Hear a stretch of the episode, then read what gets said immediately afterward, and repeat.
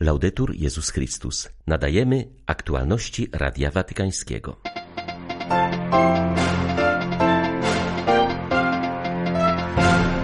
Papież Franciszek apeluje o działania dyplomatyczne, aby przywrócić pokój na Ukrainie.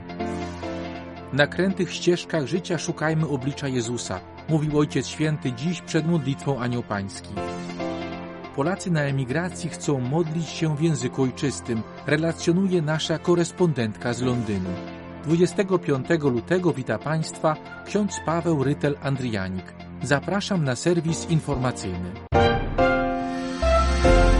Na krętych ścieżkach życia szukajmy oblicza Jezusa, pełnego miłosierdzia, wierności i nadziei, powiedział dziś papież Franciszek podczas rozważania przed modlitwą Anioł Pański, komentując Ewangelię o przemienieniu pańskim. Dodał, że pomaga nam w tym modlitwa, słuchanie Słowa Bożego i sakramenty. Ecco il messaggio, non staccare mai gli occhi dalla luce di Gesù. Oto przesłanie. Nigdy nie odrywaj oczu od jasności Jezusa. Trochę tak jak to czynili w przeszłości rolnicy, którzy orząc pola, skupiali wzrok na konkretnym punkcie przed sobą i utrzymując wzrok utkwiony w celu, wytyczali proste bruzdy.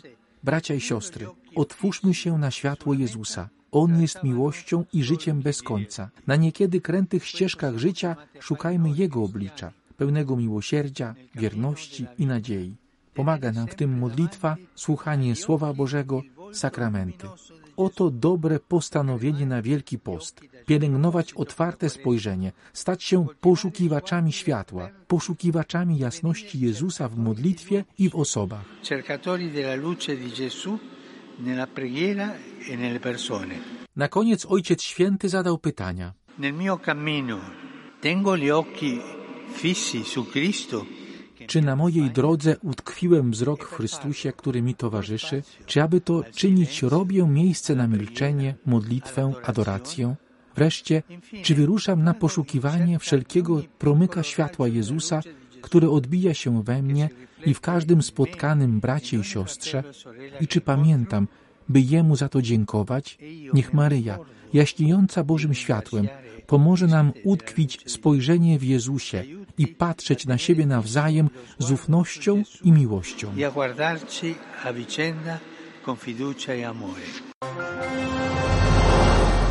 Ojciec Święty Franciszek apeluje o działania dyplomatyczne, aby przywrócić pokój na Ukrainie. Po modlitwie Anioł Pański papież powiedział Ieri 24 febbraio abbiamo ricordato con dolore Wczoraj, 24 lutego, ze smutkiem wspominaliśmy drugą rocznicę rozpoczęcia wojny na szeroką skalę na Ukrainie.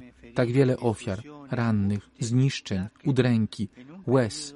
W okresie, który staje się strasznie długi i którego końca jeszcze nie widać. Jest to wojna, która nie tylko niszczy ten region Europy, ale wyzwala globalną falę strachu i nienawiści odnawiając moje najgłębsze uczucia dla udręczonego narodu ukraińskiego i modląc się za wszystkich, zwłaszcza za wiele niewinnych ofiar, błagam o przywrócenie tej odrobiny człowieczeństwa, która stworzy warunki do dyplomatycznego rozwiązania w poszukiwaniu sprawiedliwego i trwałego pokoju.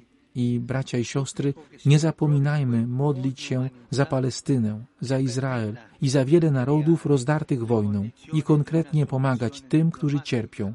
Pomyślmy o tylu cierpieniach, pomyślmy o rannych, niewinnych dzieciach. pensiamo tanta sofferenza, pensiamo ai bambini feriti, innocenti.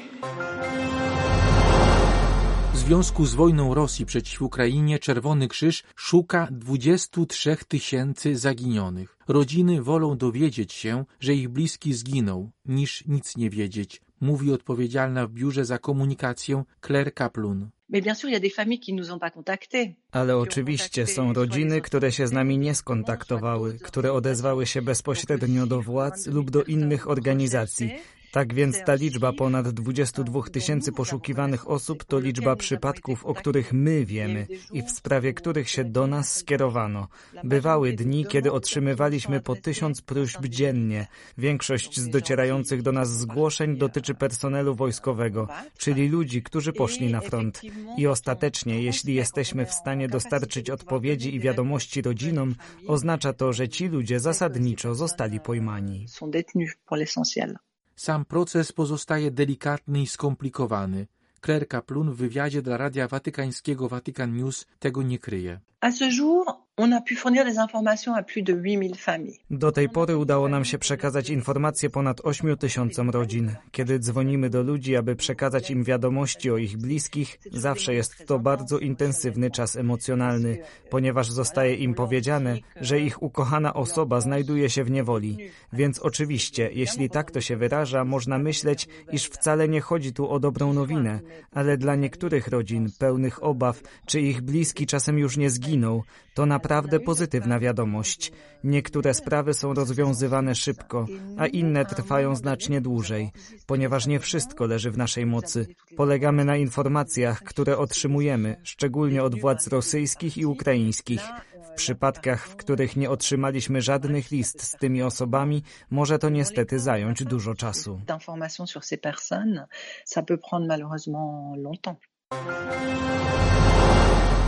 Kijów to jedyne miejsce na Ukrainie, gdzie posługują siostry misjonarki miłości, założone w Indiach przez świętą matkę Teresę z Kalkuty. Regularna opieka nad ubogimi stanowi trzon ich działalności. Szczególnie teraz, od kiedy panuje wojna, a liczba potrzebujących wzrasta, ich misja nabiera szczególnego znaczenia. Kijowski Dom Sióstr Misjonarek Miłości to miejsce, do którego codziennie przychodzą ubodzy. Szczególną próbą, a także wyzwaniem dla sióstr jest trwająca od dwóch lat wojna. Te dwa lata były takim czasem próby i takim uczeniem się zawierzyć we wszystkim Panu Bogu. Opowiada przełożona wspólnoty siostra Imakolata. To było też doświadczeniem wielkiej miłości Pana Boga, bo gdzie było trudne momenty, nie wiedziałyśmy, czy przeżyjemy z naszymi ludźmi do drugiego dnia, a z drugiej strony było, że przyszedł nowy dzień i przyszli biedni. Przyszła też pomoc od Pana Boga, który nam posłał różne jedzenie i odzież którą mogliśmy się dzielić z drugimi i to było takim dużym doświadczeniem Bożej miłości. Tutaj w naszym domu, kiedy siedziałyśmy około dwóch miesięcy w piwnicy, no to było tą radością, że ludzie przystępowali do spowiedzi, święte ci, którzy się nigdy nie, nie spowiadali może, że kapłani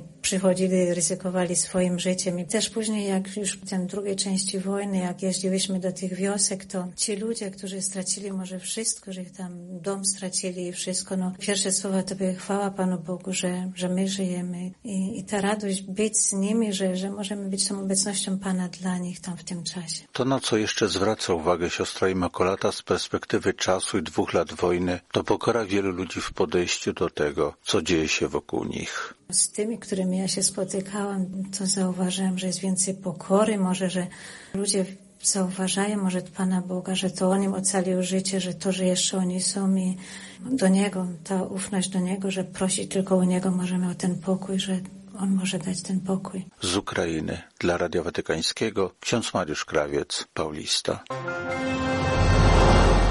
95% ludności opuściło miasteczko Sake w północnym Kiwu w Demokratycznej Republice Konga. Miejscowość została praktycznie otoczona przez rebeliantów. Walki w kraju dalej zbierają krwawe żniwo. Wyjechaliśmy od siebie, ponieważ dwie bomby spadły.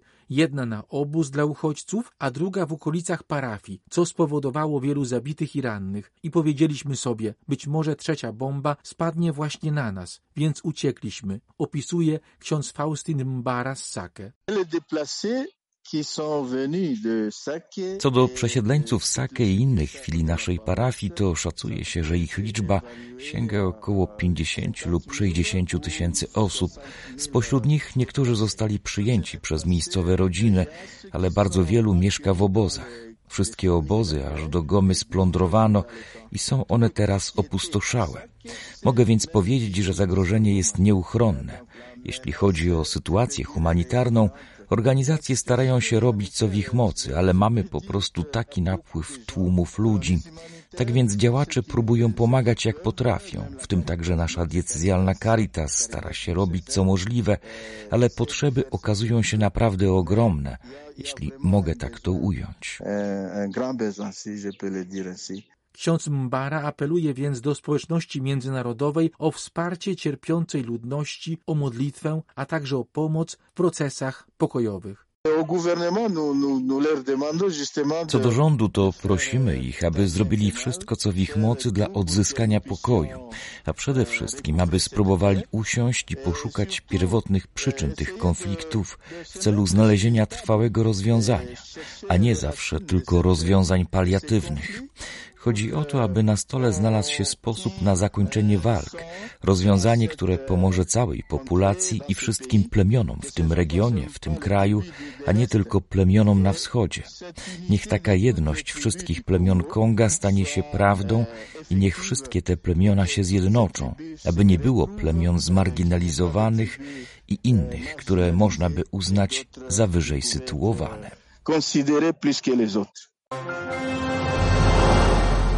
Polską wspólnotę katolicką w Szkocji odwiedził delegat Konferencji Episkopatu Polski do spraw duszpasterstwa polskiej emigracji, ksiądz biskup Piotr Turzyński. Przewodniczył mszy świętej w kościele pod wezwaniem świętego Franciszka Ksawerego Falkirk gdzie w każdą niedzielę sprawowana jest Eucharystia w języku polskim. Specyfiką posługi polskich księży, którzy wyjeżdżają do Szkocji, jest praca w wielonarodowej i anglojęzycznej społeczności katolików, którzy tworzą ponad 300 parafii na terenie całego kraju.